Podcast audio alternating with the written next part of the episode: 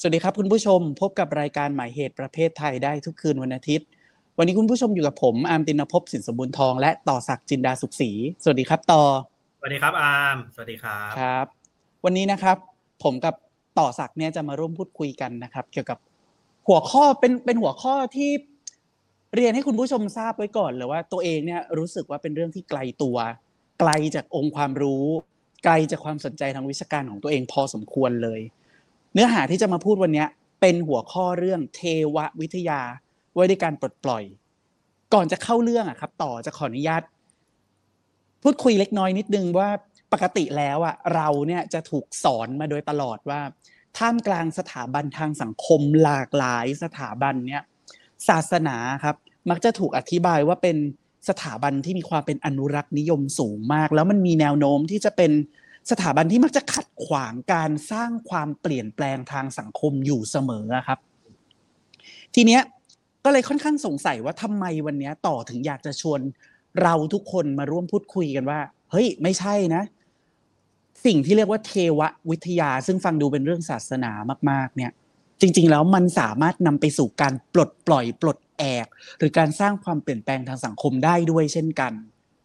ก็เลยอยากจะยกฟลอร์วันนี้ให้กับต่อเป็นคนนำได้เลยครับ แล้วเดี๋ยวถ้ามีประเด็นอะไรที่เราสงสัยตั้งคำถามหรือวิพากษ์เนี่ยเดี๋ยวเรามาร่วมแลกเปลี่ยนกันในช่วงท้าย เพราะฉะนั้นขอเริ่มแบบนี้เลยละกันครับต่อว่า มันคืออะไรล่ะครับไอสิ่งที่เรียกว่าเทววิทยา เพื่อการปลดปล่อย มันปลดปล่อยอะไรและปลดปล่อยอย่างไร ครับ ครับขอบคุณอามมากครับ ก็อย่างที่ท่านผู้ชมทราบนะหัวข้อนี้ดูเป็นเรื่องไกลตัวโดยเฉพาะความสนใจของคนไทยเรา ผมเองก็ไม่เคยอ่านเรื่องเหล่านี้มาก่อนพอดี ไปไล่อ่านแล้วก็โหลดหาหนังสือบางอย่างอ่านแล้วก็ไปเจอประเด็นนี้พอดีเลยคิดว่าอยากจะมาแบ่งปันหรือเล่าให้ฟังก็อาจจะขอเริ่มจากประเด็นที่อามเปิดไว้ตั้งแต่ต้นว่า ถ้าเราพิจารณาเรื่องความสัมพันธ์ระหว่างสิ่งที่เรียกว่าศาสนา กับประเด็นเรื่องความก้าวหน้าทางสังคมเนี่ยครับแต่เดิมเนี่ยเราอย่างที่เราเข้าใจกันทั่วไปศาสนามักถูกมองว่าเป็นอะไร ซึ่งเป็นตัวแทนของความอนุรักษ์นิยมเนาะ เป็นพลังซึ่งอย่างน้อยเป็นศัตรูหรือไม่ก็กีดขวางหรือไม่ก็ไม่ได้ไปทางเดียวกับสิ่งที่เรียกว่าความก้าวหน้าทางสังคม เช่น เราก็มักจะอธิบายว่าเฮ้ยศาสนาเนี่ยเป็นสิ่งที่เป็นสถาบันซึ่งสสะท้อนถึงความเหลื่อมล้ำและอคติในเรื่องเพศเนาะศาสนาพุทธศาสนาคริสต์เนี่ยเราวิจารณ์เรื่องเหล่านี้หรือหรืออิสลามก็ตามใช่ไหมครับองค์กรศาสนามักจะถูกมองว่าเอาคำสอนเนี่ยไปให้ความชอบธรรมกับผู้มีอำนาจรัฐ หรือคนที่ร่ำรวย ใช่ไหมให้ความชอบธรรมกับการสะสมทุนอะไรเงี้ยคำสอนทางศาสนาถูกใช้เป็นเหตุผลในการ support ระเบียบอำนาจแบบเก่า ความไม่เสมอภาคหรืออะไรต่างๆ นานา หรือกระทั่งศรัทธาเองถูกใช้เป็นเครื่องมือในการใช้ความรุนแรงเพื่อไปต่อต้านคนที่เห็นต่าง หรือคนที่คิดบนฐานของเหตุผลแบบวิทยาศาสตร์ ที่ไม่ได้เชื่อบนศรัทธาศาสนา ตัวอย่างเนี่ยเต็มไปหมดในประวัติศาสตร์เลยทำให้เรามักจะมองว่าศาสนา กับประเด็นเรื่องความก้าวหน้าทางสังคมเป็นเรื่องตรงข้ามกัน ดังนั้นเวลาเราพูดถึงคำว่า ฝ่ายก้าวหน้าใช่ไหม progressive wing คนหัวก้าวหน้า คนที่มีแนวคิดก้าวหน้าหรือเสรีนิยมอะไรทั้งหลายเนี่ยเรามักจะมองว่าคนเหล่านี้มักจะต้องเป็นคนที่อย่างน้อยไม่นับถือศาสนา ไม่เคร่งศาสนา เป็นไปในเชิงคารวะนิยม หรืออย่างน้อยก็ให้ความสำคัญกับเหตุผลมากกว่าศรัทธาเพราะว่ามองว่าศาสนากับเรื่องความก้าวหน้ามันเป็นเรื่องตรงกันข้ามกัน ด้วยอคติแบบเนี้ย เวลาเราพิจารณาเรื่อง อยากจะทำให้สังคมหนึ่งหนึ่งก้าวหน้าขึ้น อยากจะผลักดันให้ประเทศเราก้าวหน้าขึ้นเนี่ย ศาสนามักจึงถูกไม่ไม่ถือว่าเป็นพลังที่จะมาช่วยเรื่องเหล่านี้ได้เลย ศาสนาอยากจะถูกกีดกันออกจากปริมณฑลทางการเมืองและพื้นที่สาธารณะเสมอ เมื่อเราพูดถึงเรื่องการจะทำให้สังคมมันก้าวหน้า แต่ทีนี้ไปไล่อ่านงานหลาย ๆ ชิ้นเลยเพราะมันมีหนังสือเล่มหนึ่งที่ผมไปเจอว่าเพิ่งออกมาเมื่อปี 2023 นี่แหละครับ ชื่อ revolutionary faith ปฏิวัติศรัทธา ซึ่งพูดเรื่อง ไอสิ่งที่เรียกว่าเทววิทยาเพื่อการปลดปล่อย โดยเฉพาะเนี่ยเขาเริ่มต้นในคำนำเนี่ยซึ่งน่าสนใจมากเขาเริ่มต้นว่าเออผมแปลมานะครับ ศาสนาเนี่ยสามารถเป็นเครื่องยนต์ทรงประสิทธิภาพสำหรับขับเคลื่อนความเปลี่ยนแปลงทางสังคมที่ก้าวหน้าได้ คือเขาพิจารณาว่าศาสนาเนี่ยจริง ๆ แล้วไม่ได้ไม่ได้จำเป็นต้องเป็นพลังขัดขวางความก้าวหน้า แต่ทุกกระทั่งถูกใช้เป็นพลังในการขับเคลื่อนให้สังคมมันก้าวหน้าขึ้นไปได้ก็เหมือนกัน แล้วเขาก็บอกเมื่อเราลงไปดูตัวอย่างในประวัติศาสตร์เนี่ยจริงๆแล้วเราจะพบว่ามันมีชุมชนทางศาสนา การรวมตัวกันเป็นองค์กรเป็นชุมชน หรือกระทั่งปัจเจกบุคคลที่นับถือศาสนา เป็น religious person เนี่ยที่พยายามอย่างมากที่จะเข้าไปยุ่งเกี่ยวกับประเด็นทางการเมืองและสังคม เพื่อพัฒนาหรือขับเคลื่อนให้สังคมตัวเองก้าวหน้าและเป็นธรรมมากขึ้น โดยใช้ฐานของการตีความคำสอนและความเชื่อทางศาสนาเนี่ยแหละ เป็นตัวตั้งในการผลักให้สังคมก้าวหน้าขึ้นเขาเรียกไอ้กิจกรรมของกลุ่มองค์กรหรือปัจเจกเหล่านี้ว่าเป็น religious social activism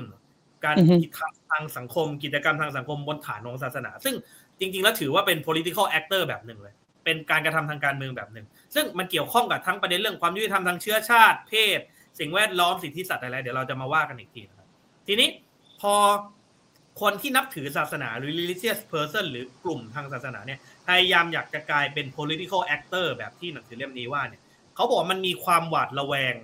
มาจากทั้งสองฝั่ง คือมีความหวาดระแวงการที่บุคคลหรือกลุ่มองค์กรศาสนา อยากจะเข้ามามีส่วนร่วมเป็นพลังในการเมืองเนี่ยความระหวาดระแวงนี้มาทั้งจากฝ่ายซ้ายฝ่ายก้าวหน้า และมาทั้งจากฝั่งอนุรักษ์นิยมเองด้วยเขาบอกว่าอือฮึในฝ่ายก้าวหน้าเนี่ยเมื่อเห็นพลังทางศาสนา อยากจะกลายเป็น political actor เป็นตัวแสดงทางการเมืองเนี่ย ก็หวาดระแวงว่ามันจะพัฒนากลายไปเป็นสิ่งที่เรียกว่า religious fundamentalism ศาสนาสุดโต่ง ศาสนาที่ยึดโยงกับคำสอนแบบลากลากฐานมากๆ มีความอนุรักษ์นิยมมากๆ โดยกลัวว่ากลุ่มเนี้ยจะขยายตัวจนกระทั่งยัดเยียดเอาคำสอนศาสนามาไว้ในกฎหมายมาไว้อืในมแล้วก็ทำให้สังคมกลายเป็นสังคมศาสนาแบบเคร่งเคร่งๆเนาะใช้กฎหมายใช้ความชารุนริแรงอะห์เป็นต้นใช่อะไรอย่างเงี้ยอันนี้ความหวาดระแวงจากฝ่ายเขานะในขณะที่ฝ่าย จารีตนิยมอนุรักษ์นิยมที่เคร่งศาสนาเนี่ยก็หวาดระแวงว่าการที่องค์กรศาสนา หรือพลังทางศาสนาไปยุ่งเกี่ยวกับพลังทางการเมืองเยอะๆอยากจะไปขับเคลื่อนความเปลี่ยนแปลงเยอะๆเนี่ยมันจะเป็นการทรยศหรือแปดเปื้อนต่อหลักการคำสอนอันบริสุทธิ์เพราะมองว่าจริงๆศาสนาควรจำกัดแค่เรื่องของพิธีกรรมศักดิ์สิทธิ์การสวดมนต์การบูชาอะไรซึ่งเป็นเรื่องพื้นที่ส่วนตัวหรือภายในองค์กรศาสนาเท่านั้น ไม่ควรออ้าอกงไปวัฒกรรม วัฒกรรมใช่ความบริสุทธิ์ทางใช่ศีลธรรมเนาะเออใช่อันนี้คือความหวาดระแวงของสองฝั่งเมื่อ เมื่อพลังทางศาสนาพยายามอยากจะกลายเป็นตัวแสดงทางการเมือง ทีนี้อืมหนึ่งในกระบวนการสำคัญทางศาสนา หรือสกุลความคิดสำคัญที่พยายามจะกลายเป็นพลังทางการเมือง เพื่อขับเคลื่อนความเปลี่ยนแปลงที่เราจะมาชวนคุยกันวันนี้ครับ ก็คือขบวนการที่ในภาษาอังกฤษเราเรียกว่าเป็น liberation theology เนาะหรือแปลเป็นไทยว่าอือฮึเทววิทยาเพื่อการปลดปล่อย ซึ่งจริงๆก็มีกำเนิดและพัฒนาการสำคัญอยู่ในคริสตศาสนา โดยเฉพาะนิกายโรมันคาทอลิกเป็นการเฉพาะเนาะทีนี้เดี๋ยวเราอาจจะมาพูดถึงประวัติกันนิดหน่อย ซึ่งอันเนี้ยไอ้ liberation theology เนี่ยเป็นขบวนการเคลื่อนไหวและตีความศาสนาที่แน่นอนหนึ่ง มองว่าตัวเองเป็น political actor เป็นขบวนการที่เป็นพลังทางการเมืองเนาะคู่ไปกับการเป็นผู้ศรัทธาทางศาสนา และสองคือ ขบวนการที่เรียกว่า liberation theology เนี่ยนอกจากมองว่าตัวเองเป็น political actor แล้วเนี่ยยังมองว่าตัวเองเนี่ยไม่ได้เป็นศัตรูหรือขัดขวางสิ่งที่เรียกว่าความก้าวหน้าทางสังคม คือมองว่าตัวเองเป็นอืมกลุ่มองค์กรทางศาสนา ซึ่งนอกจากศรัทธาในศาสนาแล้ว ยังเป็น political actor ที่สามารถเป็นพลังเกื้อหนุน ให้เกิดความก้าวหน้าหรือเปลี่ยนสังคมไปในในในแง่มุมซึ่งก้าวหน้า หรือยุติธรรมมากขึ้นได้อีกด้วยนะครับ ทีนี้อือฮึอันเนี้ยคืออาจจะเป็นประเด็นคร่าวๆนะก่อนที่จะลงไปที่ความหมายทีนี้ก่อนที่จะไปที่ความหมายว่าไอ้ตัวเทววิทยาเพื่อการปลดปล่อยเนี่ยคืออะไรเนาะอาจจะพูดถึงบริบทกว้างๆก่อนว่าอะไรทำให้สิ่งที่เรียกว่าเทววิทยาเพื่อการปลดปล่อยถือกำเนิดขึ้นนะครับไอสิ่งที่ว่าเรียกว่าเทววิทยาเพื่อเพื่อการปลดปล่อยเนี่ยเป็นสกุลหรือขบวนการทางความคิดนะครับที่ถือกำเนิดขึ้นในทวีปลาตินอเมริกาเนาะ ช่วงทศวรรษที่ 1960 ถึง 1970 ซึ่งอือฮึมันมีนักวิชาการบอกว่าช่วงเวลานั้นเนยมีองค์ประกอบสำคัญอย่างน้อย 4 อย่างที่ทำให้มันถือกำเนิดขึ้นนะหนึ่งคือ ณเวลานั้นเนี่ยทวีปลาตินอเมริกาประประกอบไปด้วยความยากจนและความอดอยากหิวโหยอะซึ่งเกิดขึ้นโดยทั่วไปอะประชาชนส่วนใหญ่มีความยากจนมีความแลนแค้นอดอยากใช่ไหมครับสองคือประเทศแถบเนี้ยนับถือศาสนานิกายโรมันคาทอลิกอย่างค่อนข้างเข่งขัด อันเนี้ยเป็น background ที่เป็น context ใช่ไหม สามก็คือณช่วงเวลานั้นเนี่ยทศวรรษ60 70เนี่ยเกิดสิ่งที่เรียกว่าการประชุมสภาวาติกันครั้งที่2ในปี 1962ถึง1965 ซึ่งเขาบอกในการประชุมครั้งเนี้ยสภาวาติกันเนี่ยซึ่งเป็นนิกายโรมันคาทอลิกเนี่ยได้พยายามผลักดันให้ให้นิกายโรมันคาทอลิกเนี่ยมีการปฏิรูปเกิดขึ้น เพื่อทำให้ศาสนาคริสต์ของเขาเนี่ยมีจุดยืนที่เปิดกว้างต่อโลกภายนอกให้มากขึ้น เปิดกว้างรับอืมประเด็นใหม่ ๆ เปิดกว้างข้อเรียกร้องใหม่ ๆ ที่มีความทุกข์ยากเดือดร้อนของผู้ถูกกดขี่เข้ามา พิจารณาอันสภาครั้งนี้มีความสำคัญมาก และสี่ที่เป็น background ที่ทำให้ขบวนการ liberation theology ถือกำเนิดขึ้นเขาบอกว่าคือการปฏิวัติและขบวนการคอมมิวนิสต์ซึ่งแพร่กระจายอยู่ทั่วโลกณเวลานั้น คือต้องอย่าลืมว่าณเวลานั้นเนี่ยคือหลังสงครามโลกครั้งที่สองซึ่งก่อนที่เอ่อพรรคคอมมิวนิสต์จะล่มสลายหรือพ่ายแพ้ไปทั่วโลกนั่นคือช่วงเวลานั้น ดังนั้นไอการปฏิวัติและขบวนการคอมมิวนิสต์ทั่วโลกในเวลาเนี้ยเวลานั้นเนี่ยมันได้ไปจุดไฟแห่งความหวัง ให้เกิด แรงบันดาลใจที่จะต่อสู้เพื่อคนยากไร้และผู้ถูกกดขี่ ซึ่งขบวนการไอ้ liberation theology ก็ได้รับอิทธิพลแรงบันดาลใจจากแนวทางการปฏิวัติแบบคอมมิวนิสต์เข้าไปด้วย เขาบอกว่าภายใต้บริบทแบบนี้แหละ ที่นักคิดเทววิทยาสายคาทอลิก หลายคนจึงพยายามเอาข้อวิเคราะห์ของทฤษฎีสังคมแบบ Marxismเข้ามาประยุกต์ในการอ่านตัวบทและวิเคราะห์ตัวบททางศาสนาใช่ครับ เพื่อเพื่อนำเสนอแง่มุมว่าพระผู้เป็นเจ้า หรือหลักคำสอนหรือองค์พระเยซูคริสต์เนี่ยทรงห่วงใยหรืออยู่ข้างผู้ยากไร้หรือผู้ถูกกดขี่ ซึ่งนักวิชาการคนสำคัญที่เป็นคนสำคัญของสายเนี่ยซึ่งเป็นหนึ่งในผู้ก่อตั้งเลยก็คือ คนที่เรียกว่ากุสตาโวกูเตียเลสนะครับเป็นคนเขียนหนังสือชื่อ A Theology of Liberation เนาะ History Politics and Salvation ซึ่งเขียนขึ้นในปี 1971 ก็คือช่วงเวลาที่ผมเอ่ยถึง ซึ่งงานของเขาเนี่ยได้ทำให้แนวทางแบบคาทอลิก พื่อสังคมเนี่ยปรากฏตัวชัดกลายเป็นทฤษฎีหรือสกุลความคิดขึ้นเป็นครั้งแรกเนาะแล้วก็แพร่กระจายไปในหมู่ศาสนาจักรโดยงานของเขาเนี่ยเขาบอกได้รับอิทธิพลมาจากพวกขบวนขบวนการคนงานชาวคาทอลิก แล้วก็องค์กรยุวชนคนงานคริสเตียนฝรั่งเศส อันนี้คือบริบทของการก่อตัวขึ้นของสิ่งที่เรียกว่าเทววิทยาเพื่อการปลดปล่อยในช่วงค่อนมาทางครึ่งหลังของทศวรรษที่ 1960-1970 โอเค เดี๋ยวเราพักกันสักครู่แล้วเรากลับมาคุยกันต่อเรื่องนิยามดีไหม เพราะว่าจนถึงตอนนี้ตอนนี้เริ่มสงสัยแล้วว่า สุดท้ายแล้วเนี่ย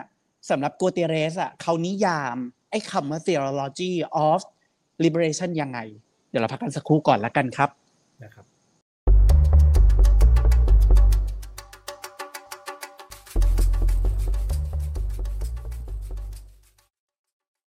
คุณผู้ชมยังอยู่กับผมอามตินภพและต่อศักดิ์นะครับ เรากำลังคุยกันเรื่องเทววิทยาเพื่อการปลดปล่อย เมื่อครู่ก่อนที่จะพักเบรกเนี่ยต่อได้กล่าวถึงว่ามันมีการนำเอาทฤษฎีทางสังคมในสายมาร์กซิสต์มาใช้ในการอ่านตัวบททางศาสนา คุณผู้ชมหลายท่านอาจจะรู้สึกตะขิดตะขวงใจเนาะหรืออาจจะรู้สึกแบบสงสัยว่ามันเป็นไปได้ด้วยหรอ ที่เราจะสามารถใช้ ทฤษฎีทางสังคมแบบใดแบบหนึ่งในการเข้าถึงตัวบททางศาสนา เพราะที่ผ่านมาการเข้าถึงตัวบทศาสนาเนี่ยเรามักจะถูกสอนว่ามันเข้าถึงได้เพียงรูปแบบเดียวก็คือ เข้าถึงเพื่อเพื่อเชื่อ เข้าถึงเพื่อเอ่อจะได้เรียนรู้เข้าใจและนำไปสู่การสร้างวัดปฏิบัติ หรือเข้าร่วมพิธีกรรมทางศาสนา แต่ว่าอันนี้นอกเรื่องนะครับคุณผู้ชมเฟมินิสต์จำนวนไม่น้อยในโลกตะวันออกกลาง ก็มีความพยายามจะตีความตัวบท ทางศาสนาในศาสนาอิสลาม เช่นกัน โดยสิ่งที่เขาทำก็คือพยายามจะอ่านและตีความตัวบททางศาสนาในแนวทางใหม่ โดยใช้ทฤษฎีเฟมินิซึมเนี่ยเป็นธงสำคัญในการอ่านเพื่อชี้ให้เห็นว่าเพื่อสะท้อนให้เห็นว่าเนี่ยนะพระผู้เป็นเจ้าเอ่ยท่านนบีทั้งหลายเอ่ยไม่ได้นำเสนอความคิดที่กดขี่ผู้หญิง แต่หากเป็นไปเพราะการตีความตัวบทแบบปิตาธิปไตย โดยคนคนบางกลุ่มที่มีอำนาจในสังคมต่างหากล่ะ ทีนี้พอย้อนกลับมาในสิ่งที่ต่อเพิ่งกล่าวไปเมื่อครู่อะครับ มันจึงเป็นไปได้มาก ๆ เลย ที่เราจะสามารถใช้แนวคิดทฤษฎีหรือแนวทางการตีความแบบใดก็ตามเพื่อเข้าถึงตัวบททางทางศาสนา ถ้าเรามองว่าตัวบททางศาสนาก็เป็นวรรณกรรมแบบหนึ่งขอยกฟลอร์กลับไปให้ต่อเลยครับ ว่าเมื่อกี้เราค้างกันอยู่นะว่า เอ๊ะ ตกลงแล้วนิยามของมันคืออะไรกันแน่ สรุปแล้วนิยามของไอ้คาว่าเทววิทยาเพื่อการปลดปล่อย มันคืออะไรกันแน่ครับต่อ ทีนี้ก่อนที่จะไปที่นิยามเนี่ยคงต้องบอกว่าไอ้ตัวเทววิทยาเพื่อการปลดปล่อย มันก็คล้ายๆ กับอีกหลายขบวนการหรือสกุลทางความคิดครับเช่น สตรีนิยม คือเป็นขบวนการทางความคิดหรือสกุลทางความคิดกว้างๆใหญ่ ๆ ซึ่งไม่ได้มีความเป็นเอกภาพในตัวเองเนาะแต่มีความหลากหลาย ในแง่แนวคิดการตีความหรือนักคิดภายในเนี่ยของตัวเองเนาะมีความแตกต่างกันในรายละเอียด ดังนั้น เราจะพูดถึงมันในฐานะที่รวมของ ชุดการตีความหลายๆอันมารวมกันแต่อย่างน้อยเนี่ยในในงานบางชิ้นเสนอว่า อย่างน้อยมันมีหลักใหญ่ ๆ บางอย่างที่เป็นจุดร่วมกันในหมู่สิ่งที่เรียกว่า liberation theology หลากหลายแนวทางมีอย่างน้อย 4 ประเด็นที่เป็นจุดร่วมกันนะครับในการนิยามว่าอะไรคือ เทววิทยาเพื่อการปลดปล่อย ข้อแรกคือ มันคือสกุลความคิดหรือขบวนการที่ต่อต้านการกดขี่ทุกรูปแบบอย่างถอนรากถอนโคนเลยใช่ไหม ซึ่งในทางประวัติศาสตร์เนี่ยในต้นกำเนิดของมันที่ลาตินอเมริกาที่เกิดเอิดเอ่ยไปเมื่อกี้เนี่ยมันเริ่มจากปัญหาความยากจนก่อน แล้วตอนหลังเนี่ยพอมันเริ่มแพร่กระจายไปในที่อื่น มันก็ขยายไปสู่สู่เรื่องชาติพันธุ์ เชื้อชาติ เรื่องเพศ เรื่องสิทธิสัตว์เรื่องสิ่งแวดล้อม แต่ว่ามันต่อต้านการกดขี่ทุกรูปแบบ อันนี้คือข้อที่หนึ่งข้อที่สองคือมันเป็นขบวนการหรือสกุลความคิด ซึ่งให้ความสำคัญกับมิติของการสร้าง movement น่ะสร้างขบวนการเคลื่อนไหว ซึ่งเป็นพลาดรภาพ กับผู้ถูกกดขี่ ในการต่อสู้เพื่อปลดปล่อย และทวงคืนความยุติธรรมทางสังคม คืออะไรพูดง่ายคือการสร้าง movement เป็นเรื่องสำคัญ เพื่อจะปลดปล่อยคนเหล่านั้น และต้องให้ผู้ถูกกดขี่หรือคนชายขอบเหล่านั้นเนี่ยมีเอเจนซี่ในการตัดสินใจเข้าร่วมขบวนการต่อสู้ และเป็นพลังในการต่อสู้ด้วยตัวเองด้วย คือไม่ใช่ว่ามีคนอื่นมาสร้างขบวนการแล้วสู้ในนามของพวกเขาเท่านั้น แต่คนที่ถูกกดขี่คนที่เป็นคนชายขอบมีเอเจนซี่ในการเข้าร่วม movement เหล่านี้ด้วยเช่นกัน ข้อที่สามคือเป้าหมายของสกุลความคิดที่เป็น liberation theology เนี่ยต้องการเปิดโปงโครงสร้างของการกดขี่ และสถาบันทั้งหลายที่เป็นต้นเหตุ แห่งความรุนแรงหลากหลายรูปแบบ ความรุนแรงทางตรง ความรุนแรงเชิงสัญลักษณ์ความรุนแรงเชิงโครงสร้างก็ตาม พร้อมทั้งต้องการเรียกร้องให้เปลี่ยนแปลงโครงสร้างและสถาบันเหล่านั้นคู่ขนานกันไปด้วยก็พูดง่ายคือเน้นการต่อสู้ทางการเมืองอะคือเปิดโปงความรุนแรงของโครงสร้างและสถาบัน และต้องการสู้ให้มันเปลี่ยนด้วยใช่ไหมไม่ใช่อืมไม่ใช่ใช้แนวทางเรื่องการบริจาคความเมตตากรุณา แต่สู้ผ่านช่องทาง เช่นการเลือกตั้ง การรณรงค์การนำเสนอให้เกิดการเปลี่ยนแปลงทางนโยบายหรือการแก้กฎหมาย อันเนี้ยคือออฮึไฟหลักของตัวขบวนการ ข้อสุดท้ายคือ มันเป็นสกุลคิดซึ่งถือว่าถ้าคุณจะเข้าร่วมขบวนการความเปลี่ยนแปลงเหล่าเนี้ยคุณต้องเข้าร่วมบนฐานของคอมมิชเมนต์ทางศาสนา คือคุณต้องเป็นผู้ที่เชื่อใน เทววิทยาหรือคำสอนทางศาสนาด้วย คือ เป็นการต่อสู้พูดง่ายๆคือเป็น faith based commitment อะเป็นการอืมเข้าร่วมที่อยู่บนฐานของศรัทธาของคุณ โดยมองว่าการต่อสู้เพื่อการปลดปล่อยเนี่ยไม่ใช่ภารกิจทางการเมืองเท่านั้นอะ แต่เป็นภารกิจที่สะท้อนคำสอนทางศาสนา และความรักของพระผู้เป็นเจ้าด้วย อันนี้คือสี่ข้อที่เป็นจุดร่วมหลักๆ ของการนิยามว่าอะไรคือเทววิทยาเพื่อการปลดปล่อย ทีนี้เมื่อกี้อาร์มถามไว้ตั้งแต่ช่วงต้นว่าเวลาพูดว่าเทววิทยาเพื่อการปลดปล่อย มันปลดปล่อยอะไรเหรอใช่ไหมครับ อืมก็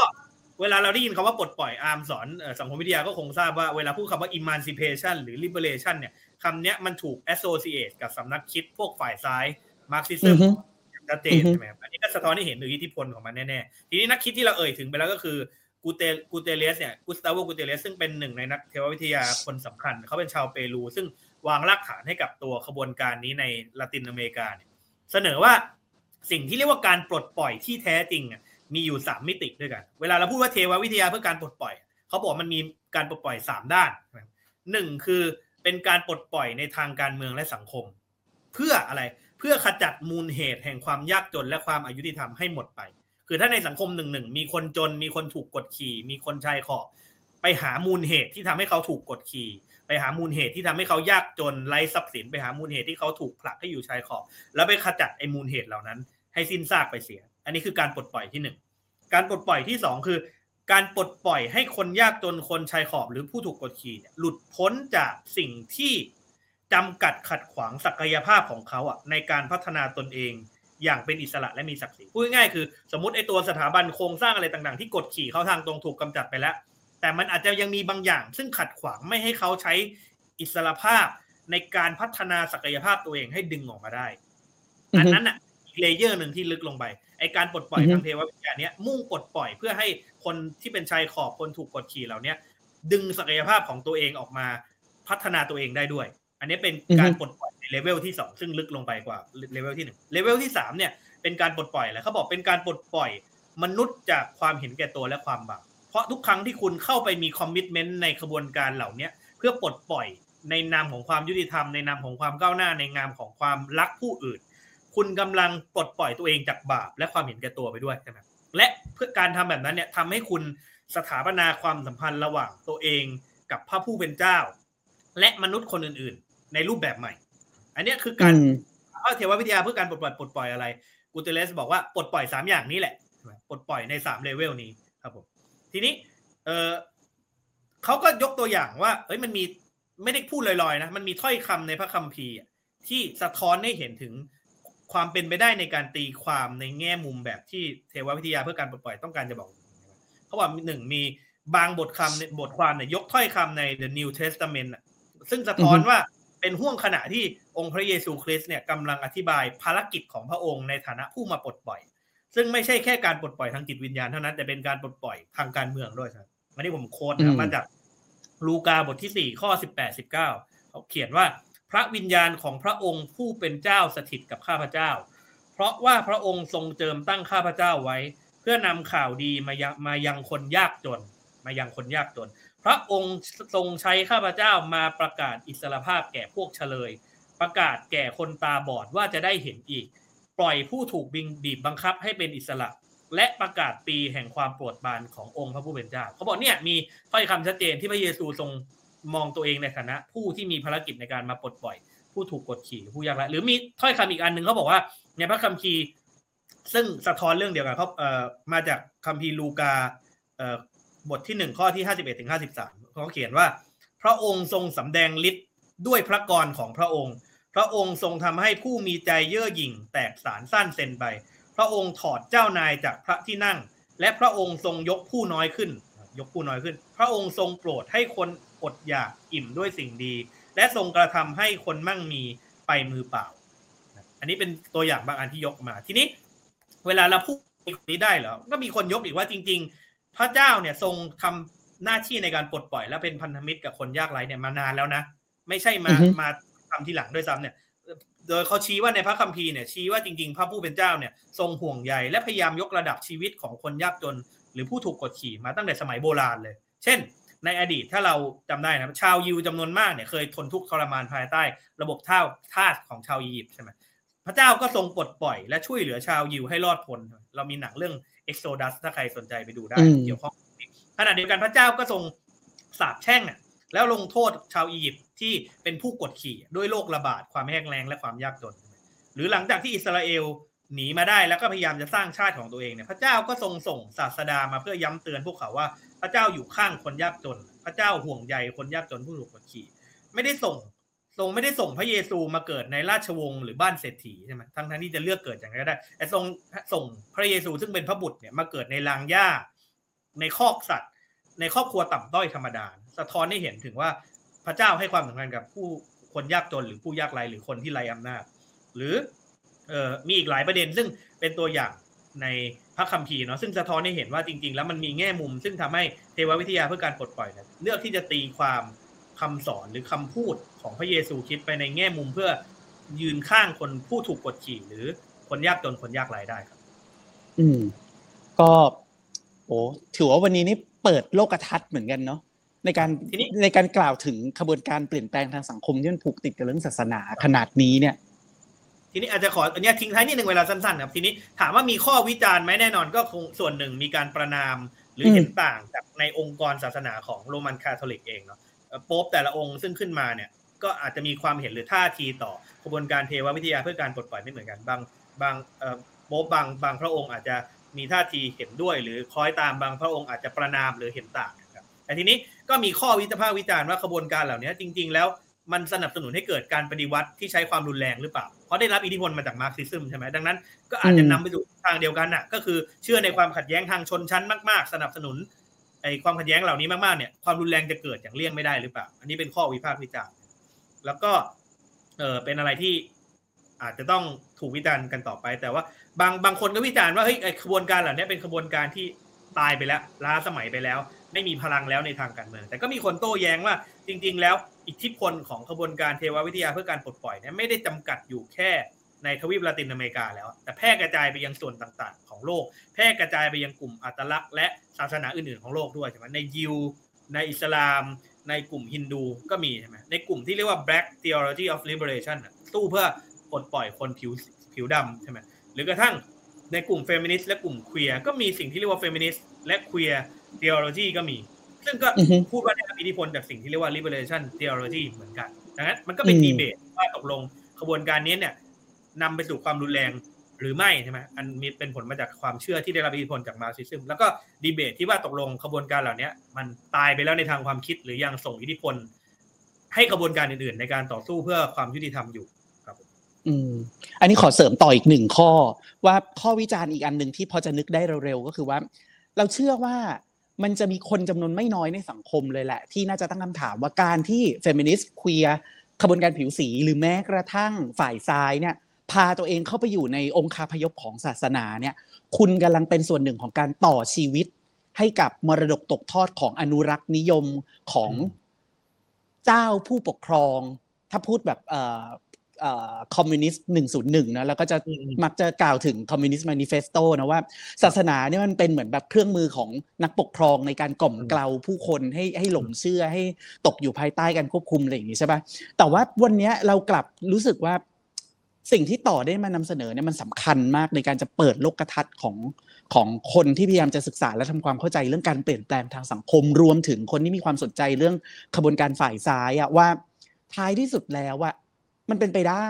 ในการที่เราจะหยิบจับเอาเครื่องมือ หรือแก่นแกนบางอย่างของฝ่ายอนุรักษ์นิยมมาใช้ ไม่ใช่เพื่อต่ออายุหรือต่อชีวิตให้กับฝ่ายขวา แต่เอามาใช้เพื่อตอบสนองวัตถุประสงค์ ในการเปลี่ยนแปลงทางสังคมเอง นะครับวันนี้ก็ขอบคุณต่อมาก ๆ เลยที่นำหัวข้อที่น่าสนใจแล้วก็แบบตื่นตาตื่นใจมากนะครับ มาร่วมพูดคุยกันในวันนี้ แล้วก็หวังว่าคุณผู้ชมเนี่ยจะมีความคิดเห็น มีข้อร่วมแลกเปลี่ยน หรือว่ามีข้อสังเกตที่เกี่ยวข้องกับสิ่งที่เรียกว่า theology of liberation แล้วก็อย่าลืมนะครับ leave comment แสดงความเห็นเพิ่มเติม หรือเข้าไปพิมพ์อะไรก็ได้ครับ แสดงความเห็นใด ๆ เกี่ยวกับหัวข้อนี้ ในคลิปวิดีโอใน YouTube หรือจะเข้าไปพิมพ์ใน Facebook ของประชาไทย ก็ได้เช่นกัน แต่ที่สำคัญเลย อย่าลืมกดไลค์กดแชร์และกด Subscribe ให้กับรายการหมายเหตุประเภทไทยของพวกเราด้วยนะครับ วันนี้ผมอาร์มตินภพและต่อศักดิ์ขอลาคุณผู้ชมไปก่อน พบกับรายการหมายเหตุประเภทไทยได้ทุกคืนวันอาทิตย์ วันนี้สวัสดีครับ สวัสดีครับ